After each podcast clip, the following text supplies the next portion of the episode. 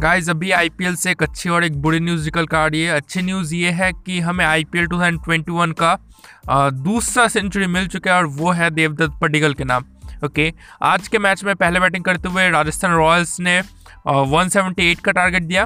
Okay फिर R C batting करना है आर सी ने ये टारगेट 10 विकेट्स रहते ही चेज कर लिया। मतलब एक भी विकेट्स आर के नहीं गिरे थे। ओके? इसमें विराट कोहली ने फोर्टी सेवन बॉल्स पे सेवेंटी टू रन की अमेजिंग पारी खेली और देवदत्त पडिकल ने फिफ्टी टू बॉल्स पे, सिर्फ़ फिफ्टी टू बॉल्स पे वन हंड्रेड वन रन की पारी खेली, ओके? और ट्वेंटी वन बॉल्स रहते ही ये मैच दस विकेट से आरसीबी ने जीत लिया, ओके? तो एक बहुत ही बड़ी जीत है, ओके? और आरसीबी ने अपने जो चार मैचेस उन्होंने अभी तक खेले, चारों के चारों मैचेस आरसीबी ने जीते हैं, ओके?